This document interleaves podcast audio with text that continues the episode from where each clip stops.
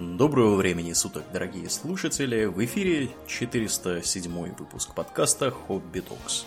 С вами его постоянные ведущие Домнин и Аурлиен. Спасибо, Домнин. Итак, от темы воинственной и взрывоопасной мы переходим к теме более масштабной, я бы даже сказал. Не менее воинственной местами. О чем мы, Домнин, поговорим сегодня? Мы поговорим о крупнейших державах, существовавших на нашей планете, и о том, куда они все подевались в итоге. Как они дошли до жизни такой. Угу. Говорить мы будем про ряд империй древности, э, средних веков и даже нового времени в некотором смысле. Э, о том, что приводило их к достаточно похожему упадку, а потом и падению. Однако у всех из них были какие-то свои особенности, почему мы, собственно, их и э, подобрали так, чтобы на примере каждой показать э, проблемы, сведшие каждую отдельную в могилу на фоне общих имперских дел. Есть такая вещь, как цикл империй. То есть э, предполагается, что всякая империя проходит четыре стадии. Сначала это экспансия, когда империя во главе с каким-то сильным э, императором там или вождем иногда народным каким-нибудь там восстание некоего, э, предводителем какого-нибудь клана, сколотившего вокруг себя что-нибудь вроде Орды, завоевывает себе, собственно, империю, устанавливает свои порядки, Э, и э, империя таким образом стабилизируется. Потом идет расцвет империи, когда на место воинов приходят администраторы, которые начинают выстраивать всякие институты, давать законы, наводить порядки, назначать наместников чиновников, устанавливать религии, э, идеологии в, некотором, в некоторых случаях. Э, ключевые общественные институты типа там какого-нибудь Римского Сената закрепляются в этот момент.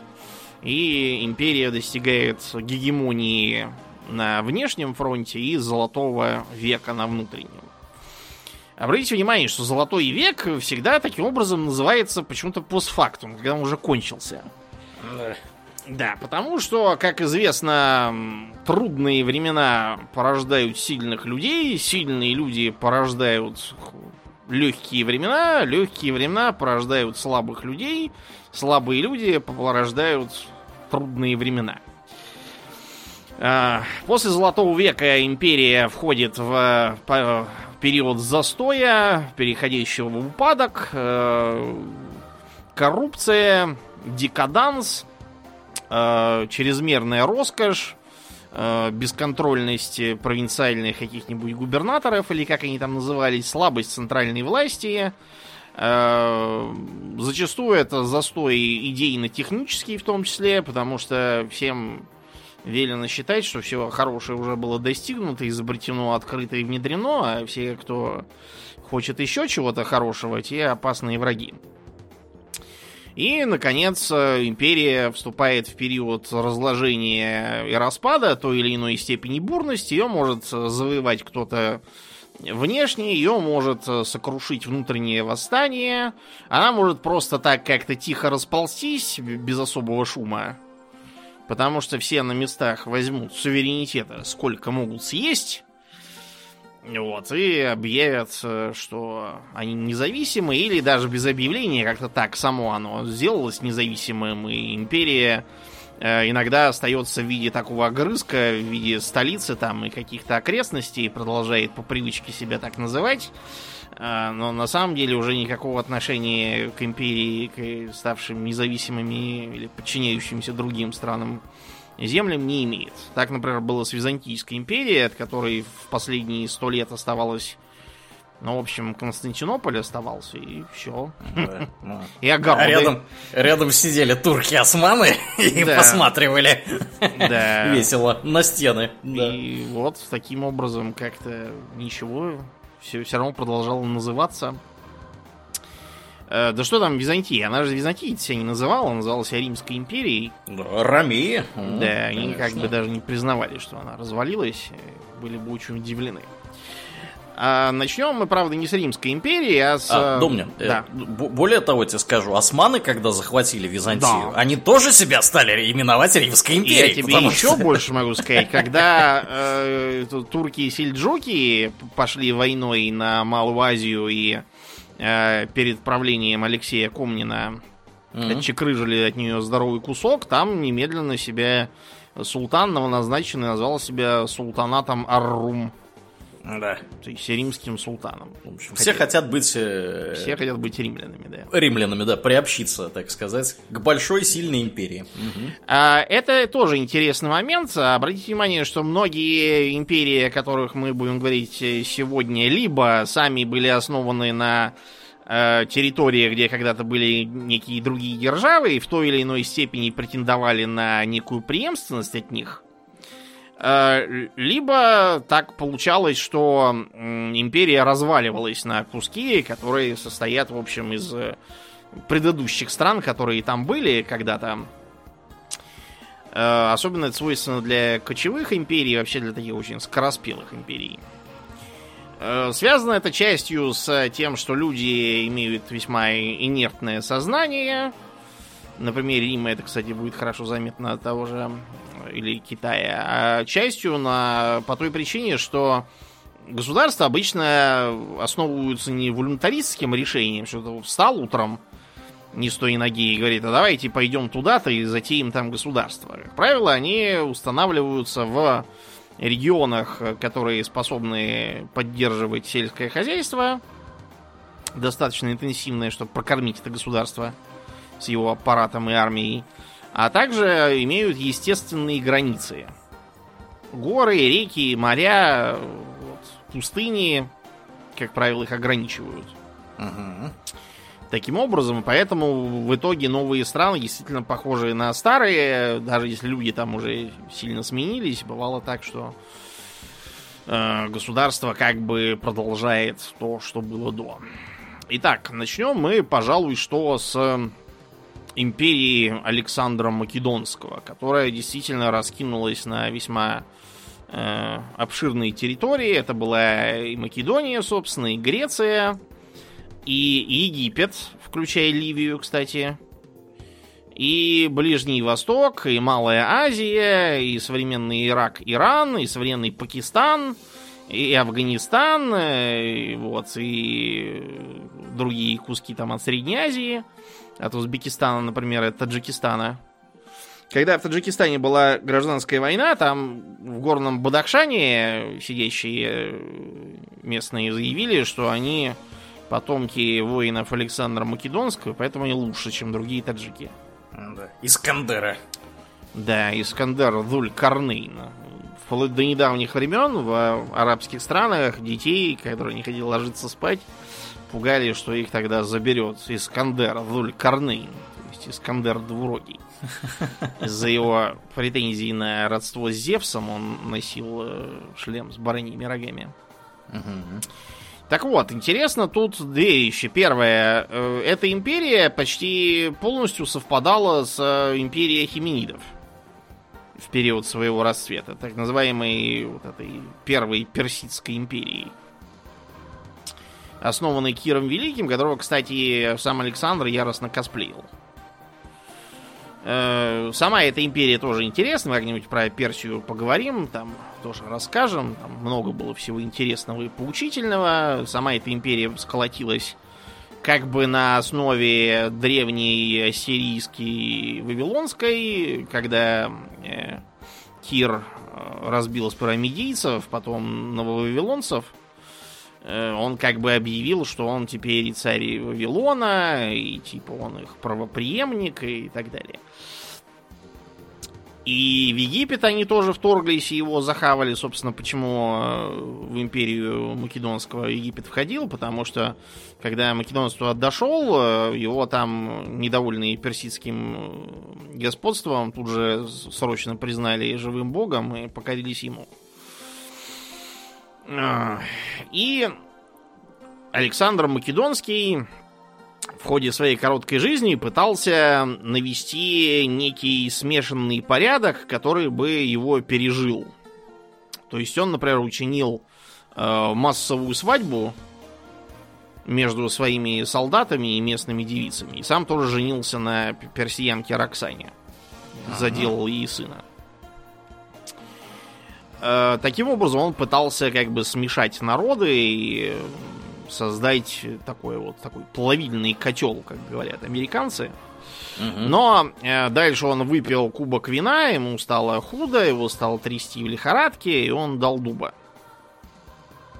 После чего его тело некоторое время лежало неприбранным, э, потому что его э, полководцы, которых стали называть диадохами, диадох означает буквально преемник, немедленно принялись его империю пилить на свои уделы. Несмотря на то, что теоретически э, Диадохов как бы назначили в качестве такого, что ли, регенского совета, который должен был охранять и оберегать э, эту Роксану и детей от македонского, пока они не вырастут, но э, сначала под э, э, как бы э, предлогом того, что э, остальные генералы были недовольны главенством Пердикки, он был назначен самым главным и как бы регентом э, государства. Они на него пошли войной, и, в общем, в итоге, когда его убили,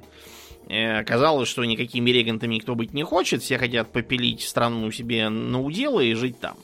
Роксану и этих детей в итоге всех приморили, и династия Аргиадов тоже пошла к чертовой матери, и даже в Македонии тоже они там не удержались, там э, начала править совсем другая э, династия. Сначала одна, потом еще и другая. И получилось таким образом куча стран. То есть, с одной стороны, это была как бы Македония, там на некоторое время воцарился э, Антигон Одноглазый. Э, далее э, Фракию и Малую Азию себе забрал Лисимах. Э, Сирию и всю бывшую Персию, включая Индию и Среднюю Азию, Селевк. А Египет достался Птолемею. Границы... То есть это, это все полководцы, я Да, понимаю, это все да? полководцы, угу, действительно. Угу. Ну вот э, получилось, э, получился такой вот ряд государств. Э, они друг с другом тоже бились-бились, выясняли себе, где какая граница. Особенно усердствовали Селевк, Селевкиды, вернее, и Птолемеи. У них все это осложнялось тем, что на войну надо было ходить через пустынную территорию, где сейчас Израиль и Палестина. Вот, и война поэтому шла такая очень велотекущая. Большую армию ты по пустыне не перекинешь, там оазисы редкие. Угу. Вот они там кое-как на верблюдах туда то сюда ходили. Э, территория Персии быстро отвалилась, там э, восстановил, восстановилось э, персидское государство во главе с парфянами. Э, и за селевкидами осталась только Сирия. Ну а потом, как известно, пришли римляне, и все это быстренько попилили. Египет был последним. Наследие империи Македонского таким образом получилось не политическим, а скорее культурным. То есть э, это был период так называемого эллинизма, когда греческий язык, греческая культура и греческая философия, что важно, в том числе этика, распространились по всему Средиземноморскому бассейну и даже до Средней Азии и Индии дошли, эм, что дало такие причудливые плоды, как, например, греко-буддизм.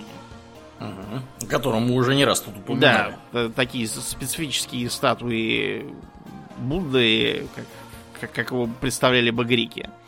Ну, В, э, скажем, Египте тоже э, эллинистический Египет представлял собой такой причудливый сплав между греческими представлениями и древнеегипетскими.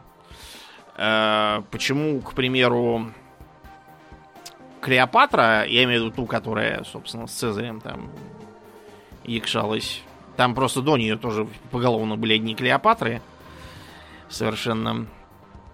Она была, по-моему, первой, кто из э, цариц египетских, кто выучил коптский то есть, собственно, египетский поздний язык. Все остальные говорили по-гречески. Поэтому, когда в цивилизации последний, вот шестой Клеопатра, представляющий Египет, говорит по-коптски, вот это как раз исторически верно. Хотя еще вернее было бы, если бы она говорила по-гречески, для нее это было, наверное, естественно. Там и так греки есть, чтобы не путать. Но и в любом случае это гораздо лучше, чем то, что было в предыдущей части, где фараон Рамзес э, внезапно мне заявил «Мархабан, она Маликуль Мыср Рамзи Сатани. Как, как, какой Рамзи Сатани? Какой Маликуль Мыср? Причем здесь арабы? Да. Класс. Ну так вот, э, почему империя Александра развалилась? Потому что под ней не было абсолютно никакой э, ни экономической, ни политической, ни культурной, ни религиозной, вообще никакой базы. Держалась она исключительно на двух вещах. Первое это македонские армии и их тактика.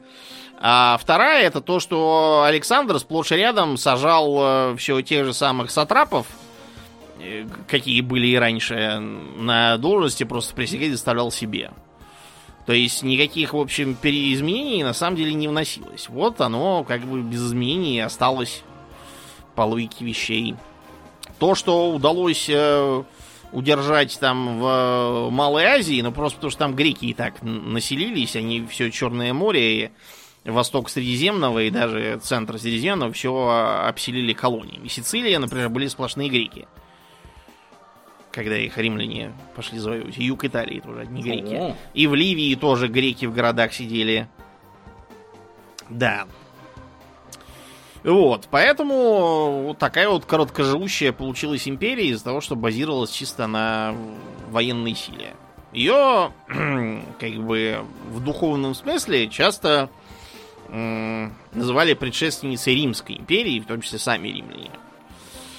Рим, как известно, Э, заложил основы современной европейской и во многом через Европу мировой цивилизации и культуры. Э, и просуществовал он весьма долго, если брать только Западную империю, но все-таки он развалился.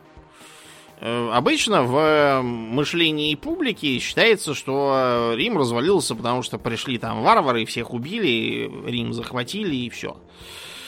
На самом деле, Рим захватывали неоднократно. Э, после, например, вандалы были не первыми, не последними, кто его захватил и разгромил.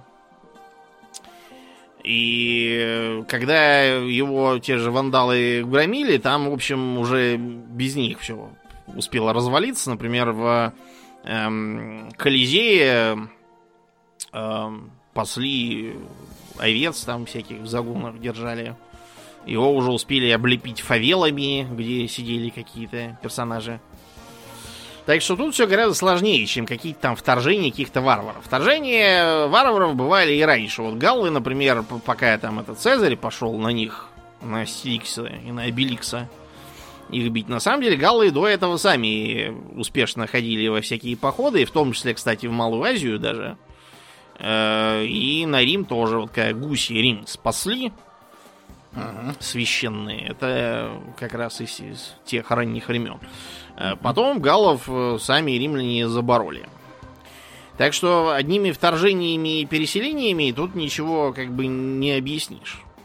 Ну, на самом деле тут история какая с этими э, замечательными варварами, да? Дело в том, что Рим довольно быстро понял, что чем, чем дальше он лезет, тем больше проблем удерживать территорию. И они стали договариваться с, с пограничным, со своим ближайшим, да, с, вот, с варварами, которые жили, значит, по Лимису, что давайте, дорогие друзья, вы вот будете как бы наши граждане, да, будете пользоваться... Ну, не граждане, а как бы на службе, скорее. Да, да, да у нас будете, у нас будете на службе конфедерата, вот именно, правильно правильное слово. Вот. А при этом будете заодно тут отбиваться от своих э, коллег по опасному бизнесу и нас э, защищать. Вот. И поэтому, когда там э, эти замечательные товарищи приехали в, в 400 каком-то там, 30 каком-то году, собственно, Рим распатронивать, на самом деле это, это были свои, абсолютно свои вот эти самые варвары, которые не хотели захватывать Рим, они не хотели становиться, никто там их, значит, предводитель не собирался становиться императором. Он хотел стать нормальным римским каким-нибудь там чиновником, консулом, например. Вот, потому что э, были прецеденты, когда там э, консульское звание давали особо отличившимся гражданам, вот, которые там Э, приехали, наваляли по щам римским взорвавшимся местным, так сказать, чиновникам, которые сказали теперь, мы будем тут владычицей морскою, вот, а вы, дорогие, дорогие друзья в Риме, можете идти нафиг. Ну, можно прислать варвара, он там всех распатронит. Варвары здоровые, сильные, вот, плюс они, собственно, знают тактику, стратегию, да, как, как воевать правильно. Вот, и, пожалуйста, назначим вот какую-нибудь там, я не знаю, Теодориха консулом назначим. Вот и все.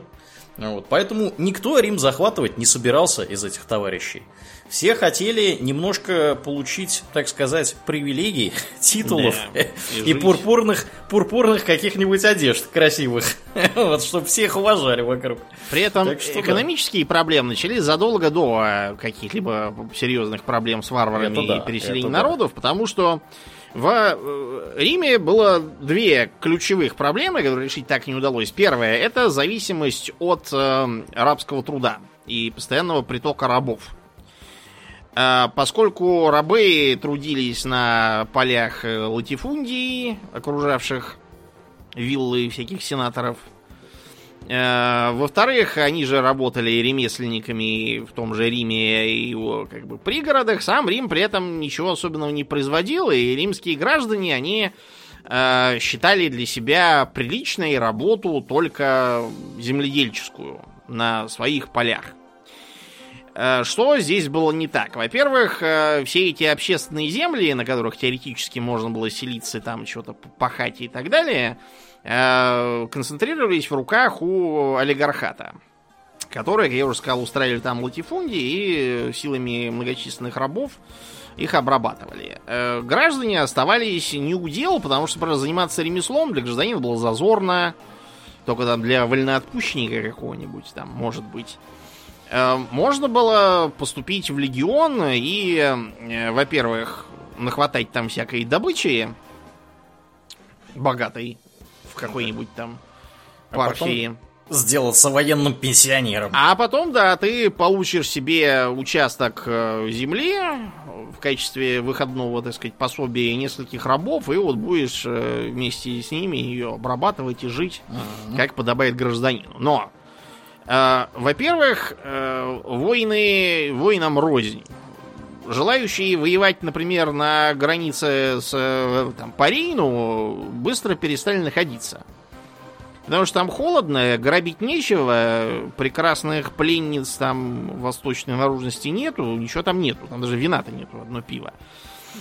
Это как раз мужики да. за рекой сидят. Это и было одной из причин, по которой стали э, заключать договоры с сидящими, собственно, бородатыми мужиками.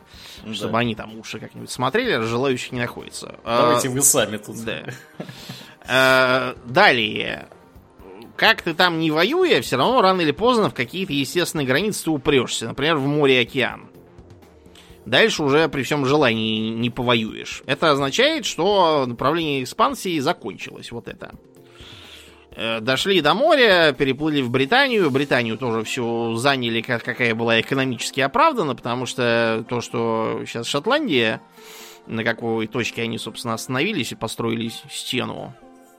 Это Адрианов иных, Да. И одичалых. Там уже были земли откровенно нищие, и холодные, и непригодные. То есть э, означает, что превращаются там войны и прекращается приток рабов, которые в основном были из военнопленных. А также в качестве дани, кстати, с побежденных тоже взимались. Это означало, что рабочей силы становится меньше, а бесполезных паразитов в Риме меньше не делается, скорее даже наоборот.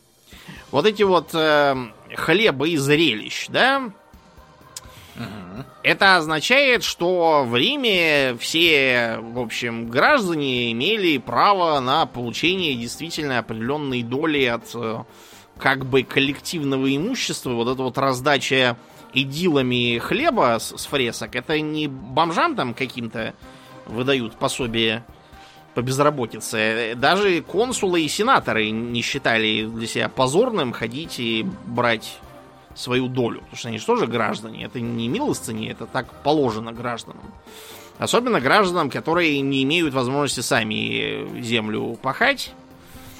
Вот, и поэтому фактически превращаются в иждивенцев бесполезных. Раньше их сливали и в легионы, а теперь вот э, в легионы желающих стало идти мало. Значит, сами легионы тоже, во-первых, из-за того, что мало было желающих, и, и они стали стремительно варваризовываться. Сначала это были просто вспомогательные подразделения, всякие там ауксилии, например, конница. Uh-huh. Вот, сами римляне верхом ездить не любили. А потом уже началось э, проникновение варваров в ряды как бы легионеров. Это привело к тому, что, во-первых, совершенно развалилась манипулярная тактика. Во-вторых, э, уходит в прошлое использование лорики сегментаты, самого тяжелого и совершенно их доспеха. Как в силу дороговизны, э, так и в силу нежелания с ней возиться. Потому что она тяжелая, она неудобная и, в общем, контроля нету, нерадивые легионеры ничего этого делать не хотят. Э, и так получилось, что э, легионы сильно утратили как тактическое, так и техническое преимущество. Боеспособность потеряли. Да, да. Ну и, наконец, изменения в целом воинской тактики и все таком, когда пришли гунны, они принесли с собой стремена. А это значит боеспособная конница. Э, старые легионы теоретически могли бы ей противостоять за счет своей стены щитов, построения тестудо, то есть черепахой, э, укрепленным лагерям, но теперь этого уже ничего не было. Заставить вот этих вот набранных из гастарбайтеров новых легионеров э, каждую остановку, даже если всего-то на ночь, рыть вокруг ров, делать чистокол, какие-то там башни смотровые воздвигать, э, это было невозможно. Они этого делать не хотели, заставить их было некому. Военачальников компетентных тоже стало мало, и все сплошь из варваров. Они этого ничего не понимали и не желали, и считали за какую-то странную роскошь и даже трусость. А политические проблемы наслаивались на экономические в связи с тем, что э, коррупция в Риме всегда была страшной. То есть, например, тот же самый Цезарь всю жизнь был в долгах, ужасных.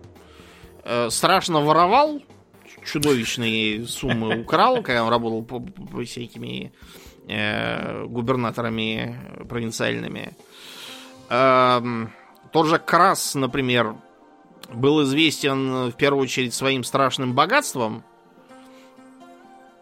э, как и Лукул тоже. Лукулловые пиры, да? Эм, император Веспасиан э, оставил по себе память э, исключительно прижимистого и скупого человека, э, который старался не тратить деньги зря и вместо этого пускать их на что-нибудь хорошее, но он был такой один единственный.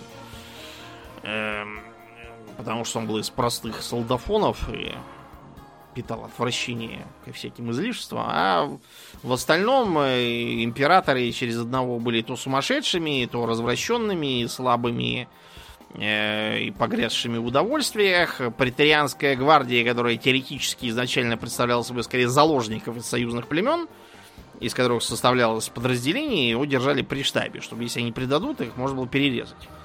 Теперь уже претарианцы превратились в э, дворцовую гвардию, которая чуть ей не потрафишь, производит перевороты. И, наконец, это э, вопрос расстояний. Поскольку империя то и дело не вылезала из войны то здесь, то там, то эти начали переселяться, то там напали, то здесь объявили, то тут восстание, то еще что-нибудь случилось. Э, кстати, мятежи вообще были регулярным делом. Когда умирал старый император, вполне могло объявиться четыре разных новых. И каждый со своим войском. И долго выясняли, кто из них лучше. И это все сводилось к тому, что даже по замечательным римским дорогам э, вести шли ужасающе медленно. И к тому времени, как они добирались до Рима, они успевали уже сто раз устареть, а когда из Рима поступали какие-то указания, выяснялось, что там уже нету этих людей, которым они предназначались, и вообще уже все это древняя история. И по этой причине при Диоклетиане империю впервые разделили на две половинки. западную и восточную. Восточную в Византии, который потом Константин дополнительно отстроил и назвал в честь себя любимого. Вот. А западная, кстати, между прочим, сам Рим э, стал чудовищно разросшимся, застроенным, грязным и неуютным. Поэтому императоры там старались вообще не пребывать. То они жили в Милане, то в Равенне, то еще там где-то. Лишь бы подальше от этого гадюшника не резинового. И несмотря на то, что э, теоретически с точки зрения логистики, скорости поступления сообщений это дело упростило, но э, в долгосрочной перспективе это э, слишком э, разительный контраст построило между Восточной и Западной империей. Восточная стала развиваться, богатеть, осталась практически незатронутой климатической катастрофы темных веков, в отличие от западной, хорошо себя чувствовал за счет торговли с Востоком. Там было чего пограбить э, в парфянских, потом сасанитских землях. Вот. И по этой причине она как бы выглядела лучше и престижнее, чем западная, и начала от нее обособляться, в том числе культурно достаточно быстро латиноязычный Запад э, культурно отдалился от грекоязычного Востока. Э, это даже нашло свое разделение, как бы проявление в религиозном разделе, восточное христианство и западное. Кстати, про христианство, оно тоже в некотором роде приложило руку к ослаблению э, Римской империи, если когда-то там давно император считался живым богом, и предполагалось, что все должны ему поклоняться и его слушаться, религиозный вопрос к э, началу IV века в империи уже выглядел как чехарда из всевозможных религий, часть восточной часть э, фракийского происхождения, часть эллинистического – митроизм, вера в Кибелу, в Астарту, черт знает кого еще. Вот, и, кстати, усиление опоры на христианство со стороны императоров было попыткой такую какую-то внутриимперскую религию модную поставить себе на службу, чтобы приостановить проползание туда персидского митроизма и других религий. Да, что забавно и иронично, христианство тоже не представляло собой единой религии, потому что оно долгое время находилось в подполье, и за счет этого вот конкретные, да, ячейки в конкретных городах, вот эти христианские, да, они, вообще-то говоря, имели немножко отличные друг от друга представления о том, что это такое. Да, всяких ересиархов, которых потом уже постфактум признали да, ересиархами, да. было полно.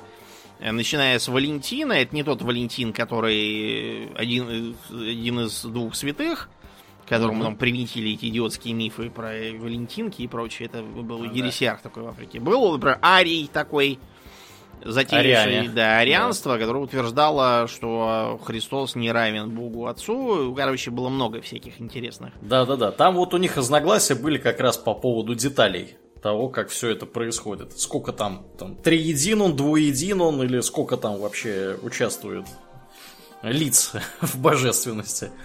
Да. Ну вот, Ариане, и... кстати, были очень популярны. Да, сказать. многие, например, германцы были как раз арианами. Угу, угу. Ну так вот, и э, в итоге Западная Римская империя развалилась настолько тихо, что этого даже никто поначалу не заметил.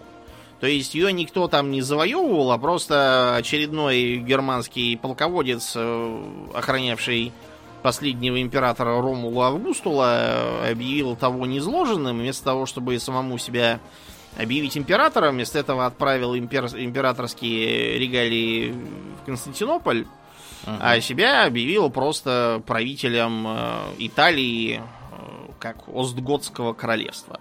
К тому времени территория э, империи была уже вся попилена варварскими королевствами, которые, как вот Аурельян сказал, действительно туда переселялись, чтобы, во-первых, убежать от соседей из диких земель в культурные поселиться, и там быть чем-то вроде вот воинско-административной элиты, как, например, Вестготы в Испании, вандалы э, в Северной Африке, э, франки на севере Европы. Один из э, э, римских губернаторов, например, на территории современной Франции, он объявил, что ничего не знает, он остается тут римской провинции во главе с собой любимым. Его потом варвары тоже завоевали присоединили к э, никто из э, простолюдинов не считал, что империя куда-то делась, потому что всякие римские сооружения, дороги и прочее оставались, и латынь оставалась, и христианство оставалось. Просто вот как-то немножко все стало постепенно меняться и доменялось э, до появления независимых королевств. Да, причем формально Римская империя сохранилась до 15 века или, или 14 когда там арабы их захватили. 1400... Ты имеешь в виду тур турок османов? Да, да, да, турок османов, да. да. Арабы пытались, но у ну, них не особо получилось. Да. В 15 да. веке, а вот в середине 15 века. Середине 15 века. Османы завоевали, действительно. Да, но при этом, как мы уже сказали, они тоже, так сказать, э, претендовали на то, что они, значит, правоприемники. Да. А их, да, их э, империя развалилась уже в 20 веке. Вот. Да. Не, без, не без участия известного Ататюрка. Ну и плюс э, существовала священная Римская империя в Европе, которая да. предъявляла такие же претензии и даже некоторое время контролировала э, значительную часть Италии, э, ту, которую не контролировал вот, э, стопа сапога, ее контролировала Византия. Да. А еще была Москва Третий Рим. Тоже ну, претендовала. Да, тоже претендовала. Короче, претендентов, как собак не резано. Да. А, далее. Скажем пару слов об империи э, Чингисхана. Э, империя Чингисхана интересна тем, что это империя кочевая. Э, для кочевых империй свойственен особо короткий цикл. То есть э, собирается некая орда, завоевывает окрестные государства, э, поскольку ее правитель обычно неграмотный и как максимум он э, э, малообразованный, он начинает, как вот Елюй Чусай советовал Чингисхану, что нельзя править страной, завоеванной на коне, продолжая сидеть на коне. И он э, таким образом э, набирает чиновников, администраторов и прочих ученых людей из э, покоренных народов, как правило, из тех, кто уже имел какой-то административный опыт. Тот же вот Юлий Чуцай был чиновником в империи Дзинь. В Средней Азии помогал Махмуд Еловач. Еловач это означает владелец каравана. Он был для разнообразия просто богатый купец из Харезма. Его изначально звали Махмуд Харизми. А дети этого правителя получают себе доли э, империи в качестве э, своих уделов, чтобы ими править, формально подчиняясь там старшему. В случае с Чингисханом это был его сын Угадей. Самый старший сын Жучик там времени уже помер. К тому же он вообще был такой подозрительный родился после того, как его мать побывала в плену у меркитов, так что непонятно, чего это он. Не в мать, не в отца, в проезжего молодца. Да. да. И таким образом получается, что империя начинает незаметно расползаться на державы, которые подозрительно похожи на страны, которые она завоевала до этого. То есть получилось, с одной стороны, э, как бы Монголия, корень, который я должен был дойти младшему сыну, Тулую, что ли. А, по крайней мере, в теории. Не помню, кому там реально отошла. Э, Китай, династия Юань. Э, потом э, это самое, Средняя Азия досталась сыну Чагадаю, после чего там действительно долгое время был так называемый чагадайский язык. А, арабицей написанный. Я так понял, что это предшественник узбекского современного. Это территория фактически бывшего Харизмского шахства. А на территории Ирана и Ирака уже внук Чингисхана Хулагу пришел там, всех убил, всех зарезал. Объявился Ильханом, это как бы младший хан такой, подхан. Э, соответственно, Улус Джучи, который помер не вовремя, там его сын Бату пришел, захватил территории э, Кипчатского дикого поля, киевские, Киевское княжество, Владимирское и все остальные, кто попался, и Волжскую Булгарию заодно. Э, и постепенно из-за того, что... И Крым, кстати, да. И из-за того, что... Чтобы, например, избрать нового великого хана, надо было ехать на э, Курултай в Монголию. Тебе очень хочется из Крыма ехать в Монголию на Курултай. Да. Э, в, три, в 14 веке? В 13 13 13 В 13 Ой, очень не хочется. Померить можно в дороге. Пропади пропадом ваш Курлутай с вашим великим ханом тоже. Да, вот именно. Делайте там, что хотите. Я тут буду сидеть. У меня тут э, Золотая Орда. Ну, то есть, сами так ее не называли. Улулус великая uh-huh. держава, просто буквально называется.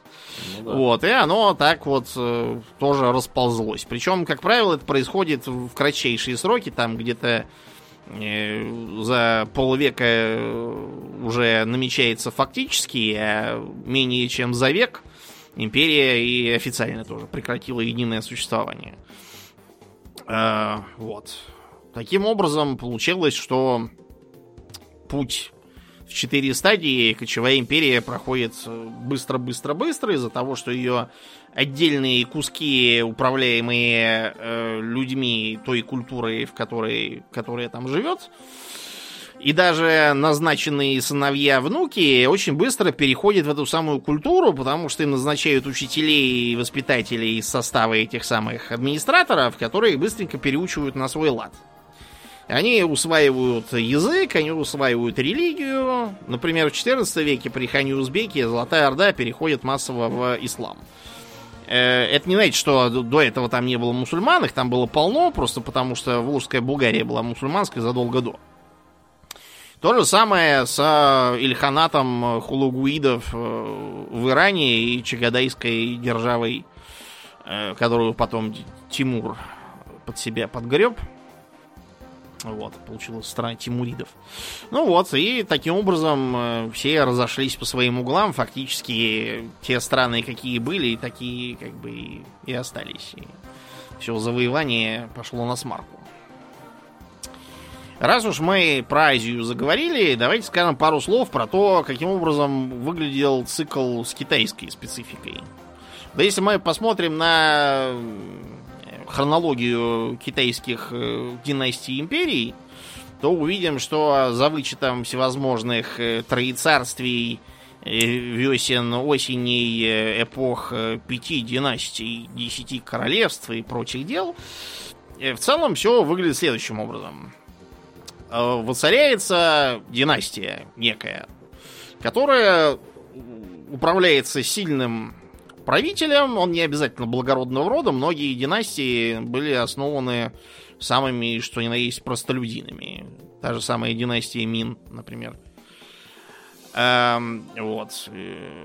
И он устанавливает э, жесткий порядок, наводит э, бюрократическую работу рассылает чиновников, э, издает более актуальные теперь законы, упорядочивает там всякие налоги, поборы и таможни, эм, назначает способных исполнителей, часто в идеологическом смысле там тоже всякие нововведения придумывает, там, например, э, династия Цин, Цин, извините, которая с Циншихуаном, она на легизме строилась учений Шаньяна и прочих законников. Потом династия Хань, сменившая Цинь, она как раз на конфуцианстве и на его сыновней почтительности, ритуале и отцовской заботе о народе строилась. Угу. А постепенно это все начинает разваливаться и гнить. Э, во-первых, потому что императоры превращаются в гедонистов, паразитов, бездельников и неучей. Э, которых интересует только пустопорожние ритуалы, пьянство, охота со всякими соколами, э, посещение кучи наложниц. Вот, например, у последнего э, императора наложниц, э, там была целая прям система. А одна, значит, была типа любимая жена, это императорская драгоценная наложница. Две просто драгоценные наложницы. Четыре просто наложницы. Э, шесть э, какое-то там еще словцо. Обычно переводят как конкубина, но это странно, потому что конкубина это значит наложница. Ну, короче, такие младшие наложницы. Ага. А, и все остальные звались, э, по-моему, Цинжень, то есть драгоценный человек. Но это означает как бы любимый и возлюбленный просто. Любовница, что ли, что-то вот такое. Да. И была их там такая, видите, целая армия тоже устроенная бюрократическим порядком. Вот. И э, при дворе в том числе начинают приобретать большое влияние евнухи. Вот евнухи это такой бич Китая, просто страшный. Э, и не только Китая, в Византийской, империи тоже были евнухи, видите, чем она кончила. Гоните евнуха в государственных должностей, там не место. Э, евнухи занимались тем, что приватизировали внимание императора, таким образом как бы уравновешивая чиновников и тем более военных, которые в Китае никогда не были в почете. Э, иногда бывало так, что евнухи даже убивали императоров и играли роль таких претарианцев, которые э, сидят закоснев в коррупции, жадности и узколобости, не дают ничего новое проводить в жизнь и Императора держат либо в неведении, либо в подпитии, э, либо просто его мочат и, ну, э, назначают какого-нибудь. Э, после чего происходит одно из двух. Э, первое это восстание. Это может быть восстание народное, связанное с, например, неурожаем, неналоговым гнетом, э, всякими дурацкими законами неадекватными, голодом, голод в Китае это было традиционное дело, просто хороший император имел систему накопления зерновых э, запасов. На такой Зернохранилище у него. Да, а тупой и пьяница, он ничего этого не делал, поэтому любой голод тут же приводил к восстаниям. Э, объявлялось, что император утратил небесный мандат, надо его гнать и нового сажать, поэтому многие э, династии вот так с восставших и начались. Как я уже сказал, династия Мин именно так и появилась. Так же, как и династия Хань, кстати. А, с другой стороны, э, восстания могли быть, э, так сказать, э, от рук так называемых, как их там, за души, что ли, то есть провинциальных губернаторов, которые постепенно забирали себе все больше власти и автономии и могли вполне восстать и попытаться либо замутить свою державу с маджонгом и драгоценными наложницами, Э, либо свергнуть императора и сесть э, самому туда. Э, так, например, получилось и Троецарствие, и все остальные эти неприятные события. Как вариант, на фоне всего прочего могли прийти кочевники севера и все завоевать и сесть править сами. Так было неоднократно. Например, империя Ляо железная была основана киданиями. И кидания это такие протомонголы, как бы. Также как Китай, и, собственно, почему мы Китай так и называем. Потому из-за железной империи Ляо. Потом империю Ляо, которая китаилась, тоже спилась, э, разложилась, э, выгнали пришедшие с северо-востока Джорджини. Это протоманьчжуры. маньчжуры Э, Джурджени сели тоже на месте Ляо, объявили себя династией Дзинь, то есть золотой. Ну, типа, та была железная, у нас золотая. Золото не ржавеет. Э, уцелевшие кидани убежали на запад и устроили там государство Каракитаев, так называемых, его потом Чингисхан тоже спатронил. По дороге. Попалось под ногами. Э, вот. И при всем этом на юге Китая действовала династия Сун, э, которая считала себя за типа истинно тру китайскую, ханьскую, как бы. Э, ее потом Чингисхан тоже. Ну, уже не Чингисхан, а его династия Юань ее уничтожила.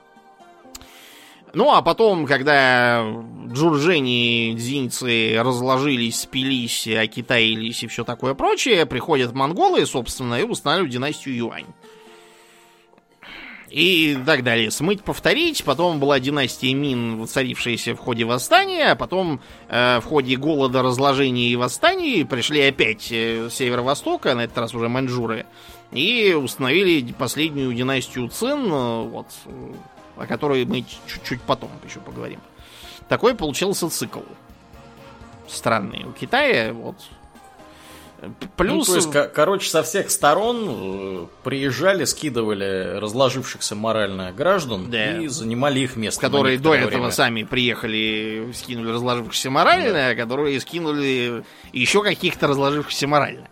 Да, и так 13 раз, да. повторить. Да. да. Ну, зато Китай, он никуда не делся, Китаю все ни почем. Кто не приезжая, все равно стоит.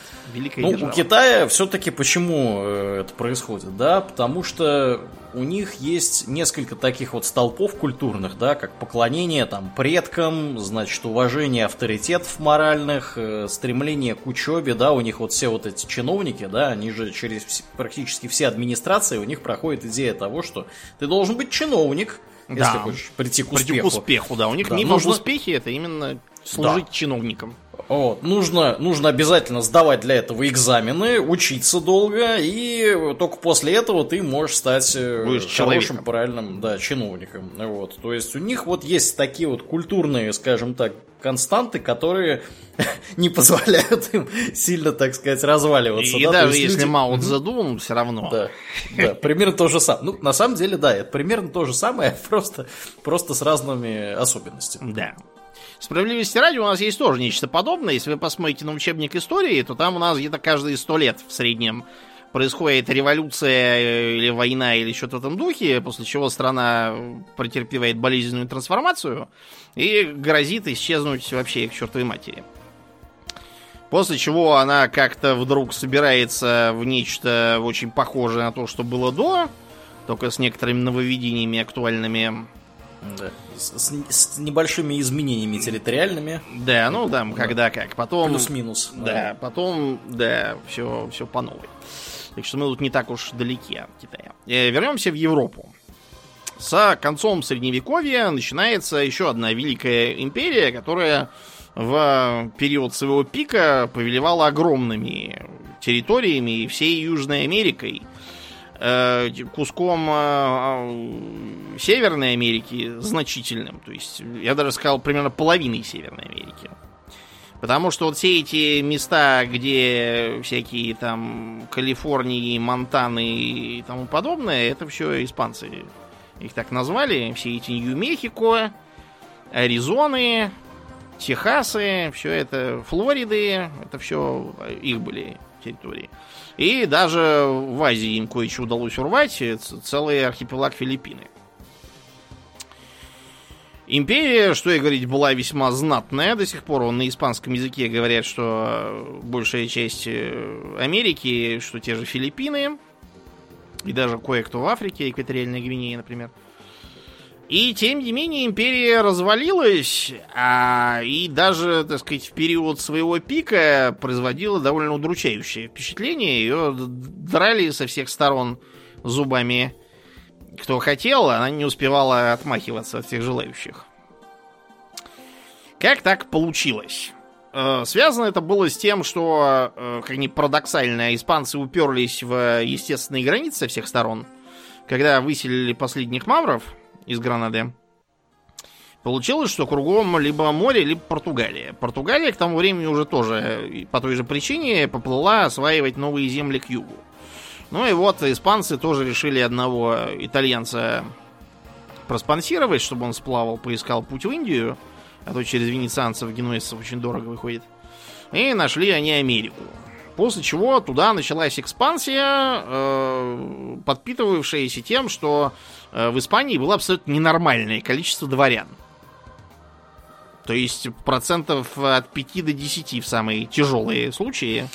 Да, у нас незамедлительно приходит на ум нам сразу еще одно государство, в котором огромное количество было дворян. И которое вот. тоже как-то не продемонстрировало больших успехов. Не зажилось. Да. Называется Польша. Да, э, Речь Посполита, точнее. Да, ну, Речь, да, Речь Посполита. Да, Она да. тоже склонна куда-то пропадать с карты, то и дело. Мгм, да. А Вот, и вообще как-то не везет В в, общем, этой жизни. много, много дворян, горе в семье. Да. Я так это Да, вижу, да. Действительно. А, несмотря на вот этот первоначальный импульс, и несмотря на то, что а, завоевания позволили испанской короне наладить а, огромный поток золота, серебра и драгоценностей в свои карманы, это было очень важно, потому что в 15 веке, ввиду э, предсказуемого конца Византийской империи и воцарения османов на Ближнем Востоке, торговля золотом с Востоком сильно осложнилась, и в Европе наблюдался сильный дефицит денежной массы. До бумажных фиатных денег-то еще не догадались, поэтому получалось, что товары есть, а денег нет. Получается дефляция. Это очень Плохо плохо. для бизнеса, да, Да. да, да.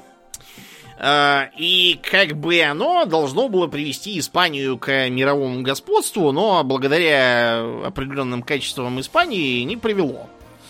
Э, Связано это было с э, целым рядом причин. Во-первых, Испания э, в силу истории своего создания, как католической державы, борющейся с маврами, э, за католическую церковь, она получилась очень костной и консервативной в идейном плане. Это все еще хуже осложнило в связи с началом э, реформации в Европе и привело к тому, что Испания стала вписываться в абсолютно любой блудняк, где фигурировали протестанты. Что требовало тратить э, справедливо награбленное золото на всякую ерунду. Э, Проблема номер два. Э, Связанная с тем, что как раз переизбыток золота вызывал у испанцев головокружение от успехов. Им казалось, что можно любую проблему залить деньгами.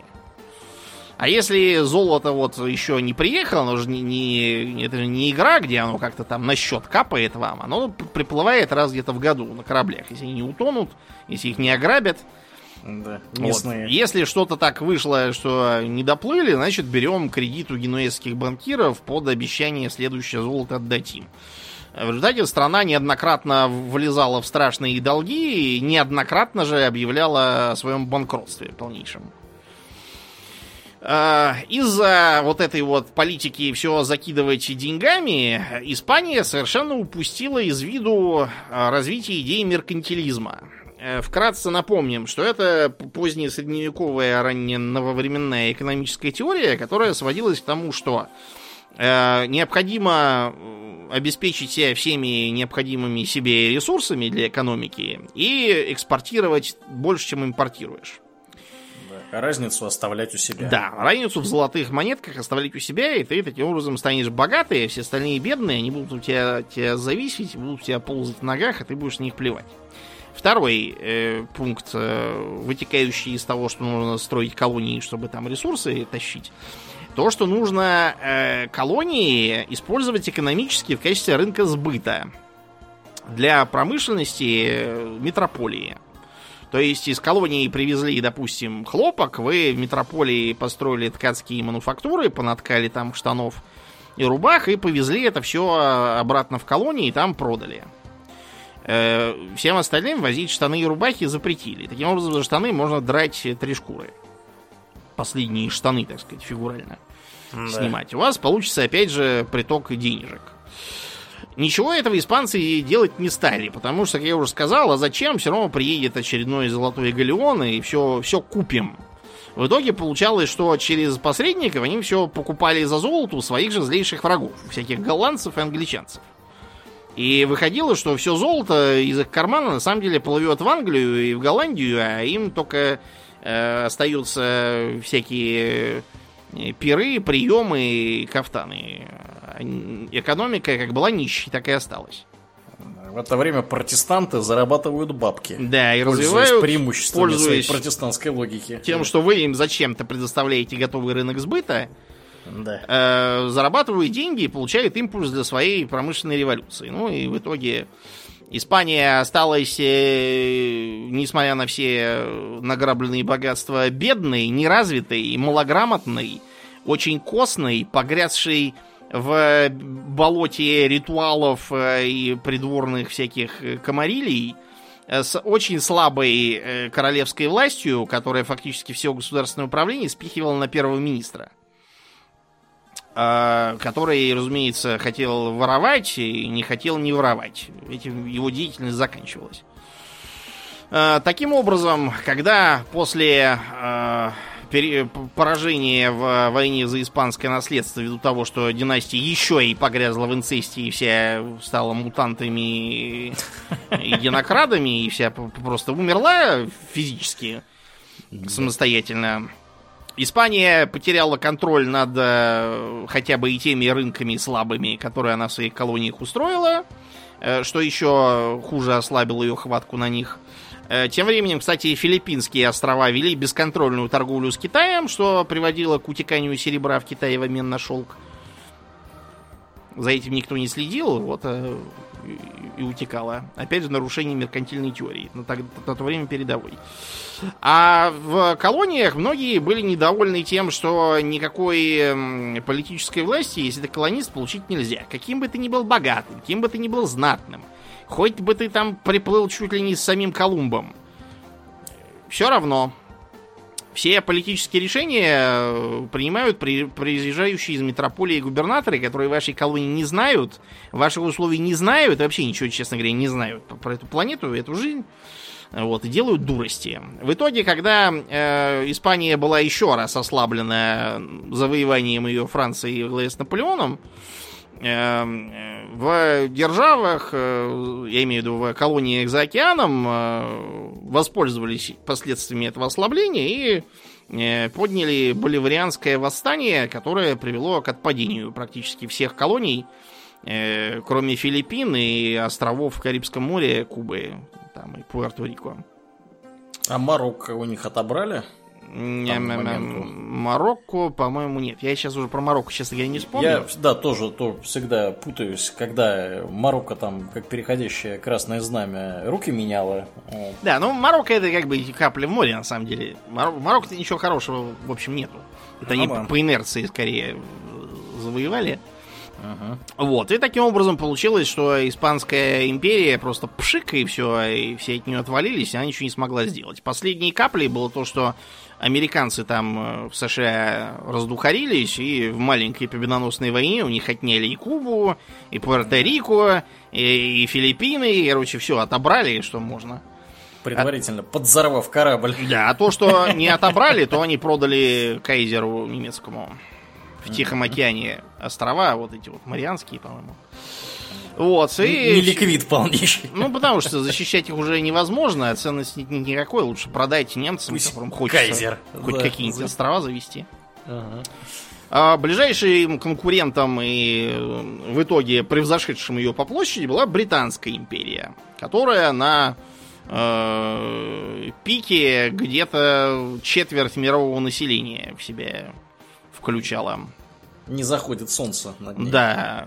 Помимо, собственно, британских островов, у них была Канада, у них была Индия, у них была Австралия, у них была э, Южная Африка, как я имею в виду, большой регион. Э, у них в Северо-Восточной Африке были и Египет, и Судан, у них был э, Ирак и Палестина после Первой мировой, что позволяло им такое сделать, как бы мостик из Средиземного моря по суше в э, Персидский залив. Да что-то, они в Африке собирались строить железную да, дорогу с из Египта юг. в Южную Африку. У да. них была к тому возможность, они могли из э, ЮАР вот так вот поехать, поехать, поехать через окрестности озера Виктория вдоль Нила по Судану угу. и в Египет и все. И на поезде можно было бы в теории доехать из, я не знаю... Из Кейптауна в Из Кейптауна в Лондон. Ну, ну вот. да, если можно доехать в Каир, то из Каира, в принципе, до Лондона тоже уже вопрос ну, технический чисто был бы. До Стамбула на поезде, а от Стамбула там уже Восточный ага. экспресс ходит. Да. Да. Главное там с бельгийцами со всякими да. в один вагон не садиться. Да. а то есть вероятность склеить ласты. Сейчас от этой могучей империи остались кое-какие куски в Карибском море. Э, вот. Э, этот, э, им принадлежат всякие там мелкие острова. Угу. А все остальное... Которые, которые, кстати... Британские, виргинские, наверх моют бабки. Да, на которых моют бабки, можно стать гражданином за недорого, и как бы формально вы будете получить паспорт всего этого дела, формально вы будете иметь главой государства британскую королеву. Да, ну вот, а все остальное, э, за некоторыми исключениями, имеет действительно главой британскую королеву, потому что еще в 19 веке начался период, э, так сказать, децентрализации в этой империи, когда э, та же самая Австралия, Канада получили самоуправление в качестве доминионов. Ну и ЮАР тоже, кстати, угу. заодно.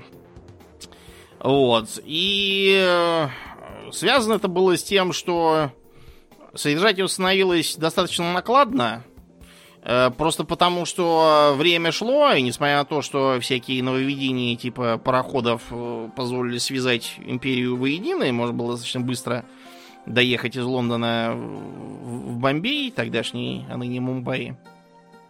Все равно сопутствующие расходы все повышались и повышались. А отдача начинала слабеть, частично из-за, опять же, изменений в экономическом положении, а частично из-за роста национального самосознания. Поскольку в той же Индии ураганили как э, бунтовщики всякие, так и э, мирные протестующие Махатмы Ганди. Вот, они иногда были мирные, иногда не очень. Я видел карикатуру, где, значит, э, сидит в виде статуэтки этих трех обезьян, которые не вижу зла, не слышу зла, не говорю зла, закрывают mm-hmm это типа Ганди такой сидит, закрывает то глаза, то уши, то рот. А на заднем плане толпа индийцев с камнями и палками бьет полисмена английского. Э, так или иначе, Вторая мировая волна, война дополнительно ослабила Британию, э, как блокадой, так и вообще расходами на войну, в том числе человеческие, и доминионы тоже, кстати, сильно потеряли. Вот у Канады, например, была, по-моему, четвертая по численности армии среди западных союзников. Mm-hmm. При том, что, что, что если это Канада представляет. Я а, знаю, что у Индии было немного народу воевало. Ну, непосредственно. Да. Там ну, что-то порядка 60, что ли, тысяч. Видимо, британцы решили, что, знаете, этих индусов мы уже не раз пробовали набирать в армию. Они сказали, что им нельзя сало есть, и такое пошло, что лучше... Да. Ну, на самом деле, не будем забывать, что британцы от э, нацистской Германии отличались ну, да. только не, не так уж и сильно. Они тоже были э, изрядные нацисты, да. скажем прямо, и э, тех, кто не белый, за людей особо не считали. Поэтому Достаточно что там этим... почитать да. Черчилля, который говорил, О. что индус это тупая раса, которая одним своим Конечно. размножением удерживается от заслуженной судьбы. Да, а... что, еще винтовки выдавать тут? Да. А вдруг они нас начнут мочить? Да, так что это такое дело было. Чревато, да, все это. Так что да. Э, Диккенс, когда сипаи восстали, он там толкал речи, что он вот, я бы хотел быть поставленным во главе армии, чтобы пойти в Индию всех там поубить. Ага. Добрый писатель. Да. Ну так вот. Эм, и в итоге после Второй мировой для Британии стало очень накладно содержать всю эту империю, которая все больше экономически утекала к американцам. Американцы, тоже очень сильно повлияли на э, целый ряд отпадений от Британской империи. Например, в Ираке, в том же Египте, в Персидском заливе. Э, вот этот вот там э, Оман, Катар современный. Э, там у них у всех была одна и та же тактика. Они делали ставку на свержение аристократических правительств, всех этих королей и царей, э, и замену их на всяких генерал-адмирал Ладинов, просто потому что американцы уже тактику опробовали в Латинской Америке, где они поддерживали э, разнообразных эль президенте в золоченных мундирах. Вот таким образом они перехватывали у британцев контроль над стратегическими местами – Э, и активно лезли-то на Ближний Восток. Индия стала слишком дорогой, ее пришлось отпустить вольное плавание в составе э, Пакистана, тогда еще большого, собственно, Индии и Шри-Ланки. Ну, а также Мьянмы, бывшей Бирмы тогда. Э, в Малайзии партизаны, которые боролись с японцами в ходе войны, считались тогда молодцами-повстанцами, после того, как они после войны сказали, ну все, давайте нам независимость, теперь немедленно оказались коммунистическими террористами, которых надо было мочить, но, в общем, что-то мочить уже в Британии не хватило сил, пришлось отпускать их тоже на свободу.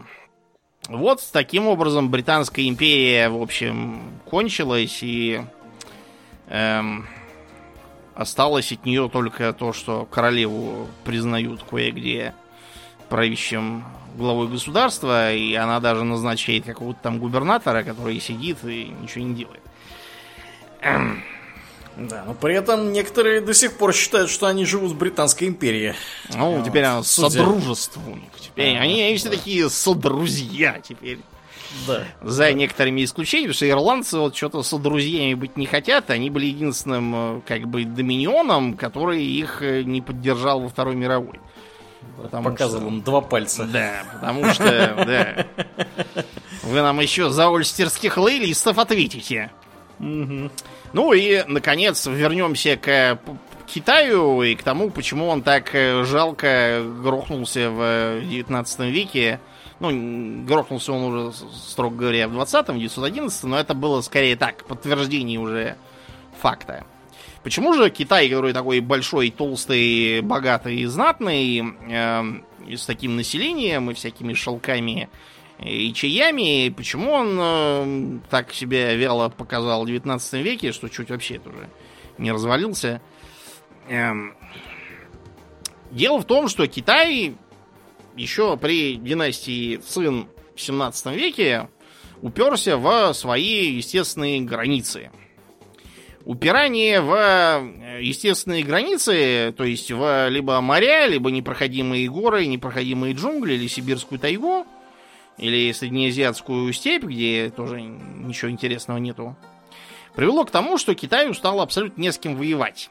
И точно так же, как Япония, и, и тоже в тот же, кстати, век, их э, военная машина совершенно законсервировалась на том состоянии на начало 17 века она, в принципе, была более-менее адекватной тогдашним европейцам.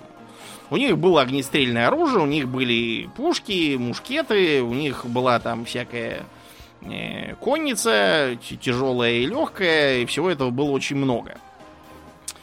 Э, проблема в том, что 17 века прошло 200 лет, а китайцы по-прежнему сидели и думали, что все, все идет по плану у них. То есть, с одной стороны, это полнейшее устаревание их как э, тактико-технических, так и стратегического планирования. Э, все осложнялось тем, что у них э, из-за того, что держава была как бы за наземной династией, получалось, что у них э, армия, хотя формально очень большая, ну, то есть, э, например, эм, во времена наполеоновских войн у Китая было солдат больше, чем у Наполеона. Не намного, но все-таки больше. Миллион с чем-то. Вот у Бонапарта uh-huh. был примерно миллион, вот, у Китая было чуть побольше. Но, что это был за миллион? Значит, во-первых, это была э, восьмизнаменная маньчжурская гвардия. Это примерно четверть этого миллиона. Это, собственно, маньчжуры, которых было 3% населения, и которые, в принципе, считались там за высшую расу, которая должна была служить в качестве конницы, в основном легкой с луками и сабельками, а частью тяжелой в бригантинных таких доспехах. Куяках там и всяком таком восточном. Значит, эта самая армия э, принудительно консервировалась в своем состоянии, потому что, вы понимаете, конных лучников нельзя просто так взять, нанять каких-то левых людей посадить их на коней, дать луки и все конные лучники. Их надо с детства дрессировать. И вот они вели с детства тот же самый образ жизни, что в средние века у себя в степях. Ну, это... понятно, почему манжуры, потому что манжуры здоровые. Э, в общем-то, это север Китая. Вот, они там с, с, гораздо крупнее. Мясо и, кушали, да. Да, кушали мясо. В общем, это вполне естественный выбор для того, чтобы, собственно, быть такими боевитыми джигитами. Да, э, следом шли всевозможные территориальные войска, собиравшиеся из э, китайцев. Причем там была какая-то разница между китайцами, которые первыми перешли на их сторону, и теми, которые не перешли. Которые не перешли, считали за совсем быдло. Эти войска были вооружены кто там чем. э, у них были у тоже луки и мечи. Кстати, мечи замечательные у них в середине 19 века получились. Это были мечи Дао, очень хорошие с точки зрения э, кузнечного оружейного дела. Вот, только в 19 веке уже как-то поздновато вы собрались доводить мечи до совершенства. Уже сильно. А также у них были мушкеты. Значит, причем эти мушкеты э, представляли собой тоже застрявшую где-то в позднем средневековье фитильную фигню, э, у которых были короткие стволы, э, очень маленький калибр, вот, то есть где-то, по-моему, миллиметров, что ли, 10, это было очень мало. Потому что тогдашний европейский мушкет, он мог и 15, и, и, и чуть ли не 20 иметь калибр, чтобы керосинскую лошадь свалить. А у этих ружей не было даже шомполов. То есть у них э, пули были сильно подкалиберны, даже, даже меньше, чем эти 10 миллиметров. Uh-huh. Чтобы они туда могли свободно падать. Вот. И получалось, что эта стрельба э, не могла пробить даже бригантинный доспех, почему он, собственно, и сохранялся до сих пор на э, вооружении у э, Техника обращения с ними тоже была отвратительной. Стреляли все неизвестно куда, в белый свет как копеечку. Учения проводились только для виду. Э, многие аркибузы на самом деле не стреляли по каким-нибудь причинам, либо потому что сами вышли из строя, либо потому что э, нету пороха, все украли к чертовой матери. Вот. И это, кстати, не только с огнестрелом было, было и хуже э, с пушками все было тоже ужасно. То есть э, э, эти пушки представляли собой э, очень такой поздний средневековый э, агрегат, у которого не было даже нормальных лафетов. Их привязывали к каким-то там деревянным подставкам, как в 16 веке делали в Европе еще. Э, то, что могло считаться за лафет, надо было зарывать в землю по, по так сказать, э, по пояс условно говоря, потому что иначе он улетал при выстреле на другой конец поля. Э, вот. И э, чтобы еще сделать еще хуже, э, снабжение всего этого велось абсолютно безобразно. То есть на бумаге получалось, что, например, каждый из восьмизнаменных э, этих маньчжурских солдат получает в год э, 22 мешка риса, чтобы усиленно питаться. Э, и примерно где-то 25-35 лянов серебра. Лян серебра это как два наших серебряных рубля тогдашних. То есть ага. на бумаге это даже больше, чем у нас тратилось на солдат тогда. Проблема в том, что это, во-первых, только у восьмизнаменников. У китайцев э, в год полагалось только 3,5 мешка риса. Я не знаю, как на, это, как на это можно жить вообще помирить проще. Но даже и этого не доставалось. То есть на бумаге это да, все это написано. Но в реальности э, за счет э, воровства, э, бестолковости и профнепригодности территориальных командиров, ничего это им не полагалось, ни денег, ни риса, ничего.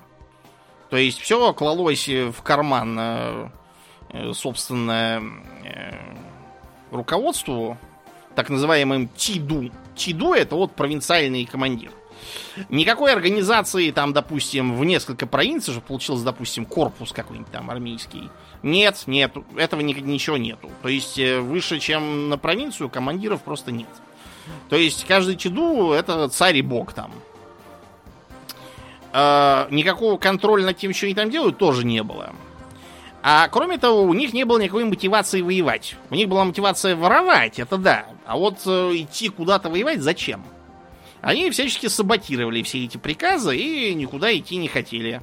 Например, в ходе опиумных войн неоднократно бывало так, что там э, войска из Северного Китая, услыхав, что там на э, Гуанчжоу набегают англичане, там генералы и адмиралы говорили, а мы не поедем. Вот зачем тут армия, она нужна, чтобы подпитывать мой политический вес и обеспечивать мои коррупционные нужды. Для чего я куда-то поеду, буду ее тратить на э, защиту какого-то Гуанчжоу, который мне как бы никто. Они даже говорят а еще... на каком-то идиотском языке, совершенно не похожем на нормальный китайский. А еще убить могут в процессе. Да, тоже действительно могут убить. А, ну и э, на фотографиях той поры можно видеть э, китайских солдат, которые половина стоят с муляжами оружия. Потому что нормального просто нету. Не выдали нормального. Да, все украдено до нас уже. Класс. И в довершении всего цинская э, аристократия во главе с э, кланом Айсингюро, то есть императорской фамилией, э, панически боялась, ладно, там пусть, пусть варвары набегают, поставляют опиум, что хотят, в общем-то, делают. Э, главное, чтобы нас не свергли. Э, что там с этим Китаем будет, там абсолютно безразлично.